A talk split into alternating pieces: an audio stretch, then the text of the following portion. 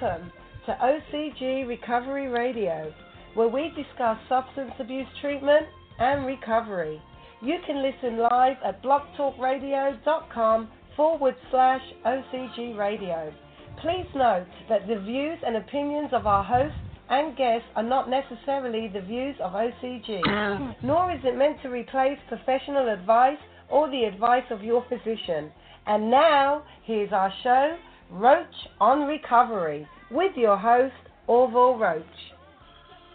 Oh, welcome, welcome, folks. This is actually not your host, uh, Orville Roach. This is the uh, the engineer, the call screener, the producer, the jack of all trades, master of none, uh, none other than the co-host here, and we are doing a little test show right now. We were doing some some playbacks. I'm listening to some of the episodes that we have recorded recently. And uh, although I could not hear an echo in my mic when I was listening back to the podcast, uh, the host promptly contacted me uh, before we were going to do a one hour show and let me know that he was hearing a little bit of echo in the mic. Um, which, which we're hoping is not another uh, technical difficulty because that has been a constant theme uh, since day one here, and we're trying to overcome the hurdles. So let's hope that this is nothing, uh, nothing major, and that perhaps it was just the playback for whatever reason. Uh, maybe uh, for those couple of episodes, or maybe through however the host was listening to the show, um, because I've been using the same mic since we went to remote locations uh, for at least the past year, two years here. So uh, nothing has changed, at least hardware wise, on my end. So we're doing a little test right now to uh, make sure that there's no echo going. Uh, that said, I'm free to talk about whatever I like for the next 10 minutes, which is actually a beautiful thing because uh, I get to call the shots right now, which is which is excellent. That's not normally how it is, and uh, so I'm going to take full advantage. I'm going to drop some of my favorite sound bites. I'm going to talk nothing but Bay Area sports and maybe sprinkle in a little hatred for East Coast sports. Uh, everything that I've got to be very careful with uh, when our New York native host is on the line. And so, with that said, why don't we get it started off right?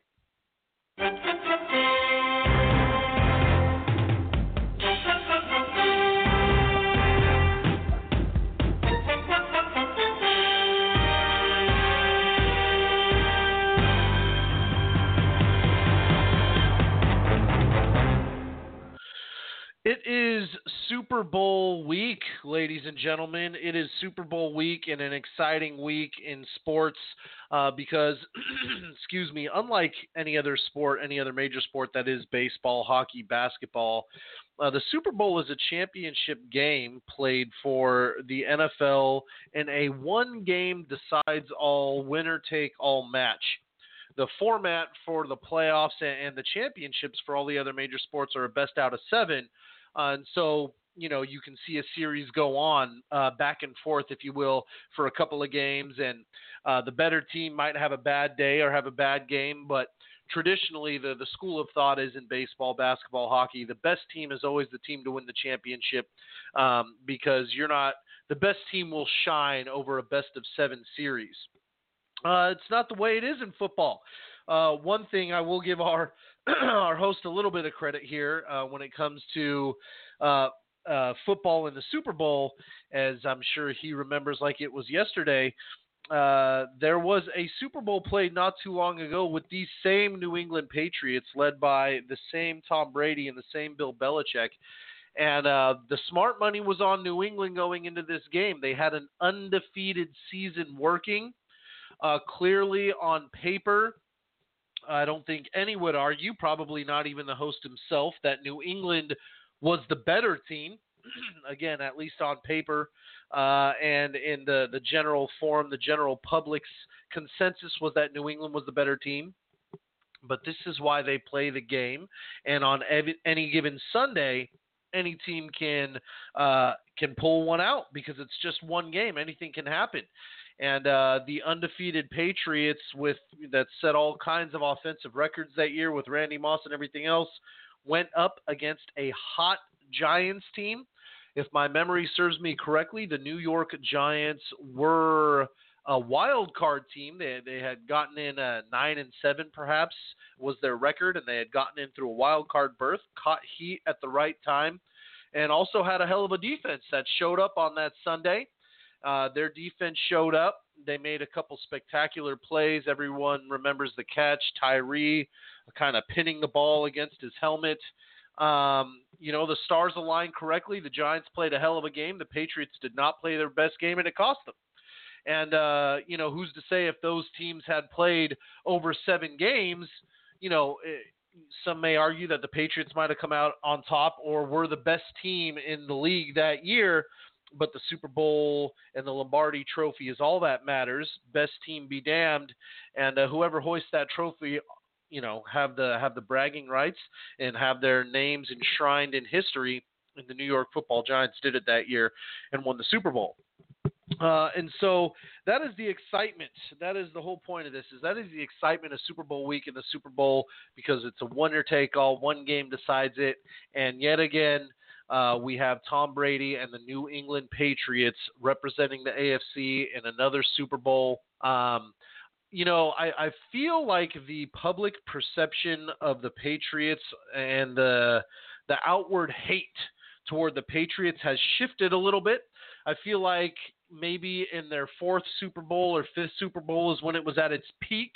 Um, but when you know when you have a team like Tom Brady and the Patriots who have gone to nine consecutive uh, conference championship games, I think if you don't have a horse in the race and your team is out of it, you can't help but to respect the Patriots at this point, uh, and and just kind of take in what you're witnessing because you know it's very likely, especially in the salary cap era, as the host and I talk about from time to time in football, um, it's very unlikely we'll ever see something like this again.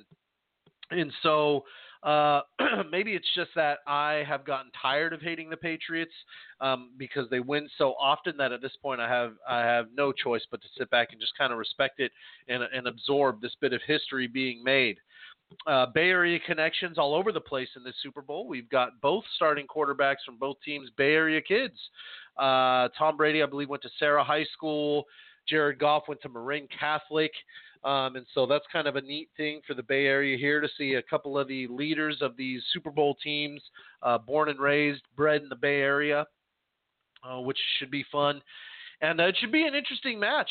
So you've got the the young savant coach uh, for the Los Angeles Rams in, in Sean McVay, and the old gritty Hall of Famer, some might consider the best of all time, in Bill Belichick. Uh, so you've got that the coaching dynamic with those two coaches going up against each other. Belichick's been here a million times, and and uh, McVay, this is his first. Uh, I believe Sean McVay is actually the youngest head coach in the National Football League. Uh, I don't believe Bill Belichick is the oldest, but he's one of the older coaches. Uh, and then, so as the coach goes, does the quarterback. So you've got Jared Goff, who I believe this is his junior year. It's either his sophomore or his junior year, so he's relatively new to the league. Uh, and then you've got Tom Brady, who is in his 40s um, and, has been in the league for as long as anybody at the position. Um, and so you got the old coach and the old quarterback against the young Bucks. Um, what else is interesting is that Bill Belichick, the coach of the Patriots, is known for his defensive mastery or wizardry of the game, and uh, that is counter to McVay's um, offensive prowess and being known for being an offensive innovator. Uh, so there are a lot of a lot of good matchups here, a lot of good matchups all over the place, and it should be a, an interesting game uh, to watch. So I definitely wanted to touch base on that. Uh, excuse me. One of my favorite sound bites is the Inside the News sound bite that we have. I don't get to drop it very often, uh, but we're going to drop it right now for everybody because we do have some news.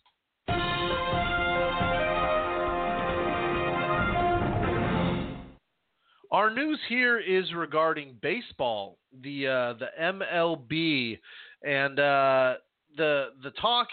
There's a talk of strike. We'll say that. So everybody has been waiting for Bryce Harper and Manny Machado to sign with some team. These are the two hot free agents of the season. They're both going to garner several hundred million dollar contracts from whoever signs them. And there has been a delay in both of them signing, and uh, this has actually caused a bit of uh, I don't know a bit of anger, I guess, in the baseball community as far as fans are concerned, um, and, and teams as well, players as well, because what typically happens traditionally, the largest free agent uh, signing of the off season is the first domino to the rest of the free agents falling in place. They kind of uh, set the pace as far as the market is concerned for high end players at their position.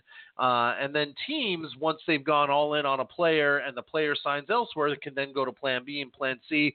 That's where you start to see all the dominoes uh, falling. Uh, and because Bryce Harper and Manny Machado have yet to sign, and catchers and pitchers report in about a week to two weeks here for some teams, um, it has really stalled the process of the MLB offseason. And uh, is causing you know some strife in the community because fans want to see their teams make a move.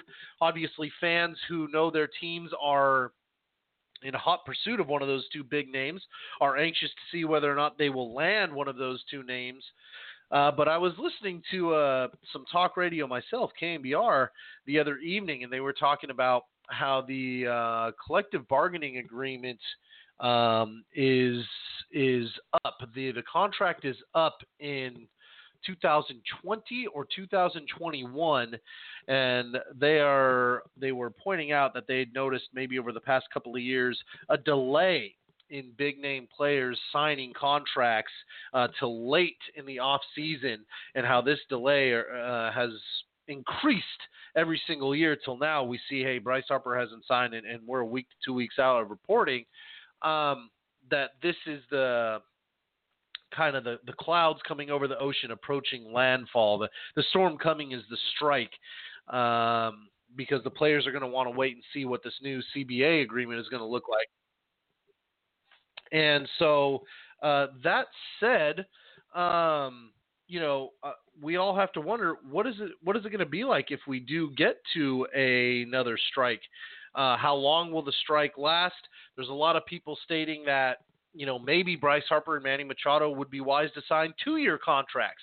Uh, because then the collective bargaining agreement is is up and due when their contract expires, and then everybody can go in after that agreement is reached to the new um, you know, with the new agreement and negotiating contracts as they see fit. So, some interesting stuff on the baseball front. Hopefully, the host and I can chat about it a little bit when we do another show. Uh, we do plan on getting back to everybody here, perhaps next Tuesday, if not the Tuesday after. Um, but again, this episode was just to do a quick little mic check. I am getting the little reminder in my ear that we got about 60 seconds left to the show, so we are going to sign off here, but we hope to chat with everybody soon. That's our show for this evening. Thank you for listening. Be sure to listen to our next broadcast Tuesday at 4 p.m. Pacific Standard Time on blogtalkradio.com forward slash OCG Radio. Like us, friend us, and follow us on Facebook at facebook.com forward slash OCGWorkCA and on Twitter at OCGWorkCA. You can listen to podcasts of all our shows on iTunes under Roach on Recovery or on our Blog Talk Radio homepage. This has been a presentation of OCG Recovery Radio.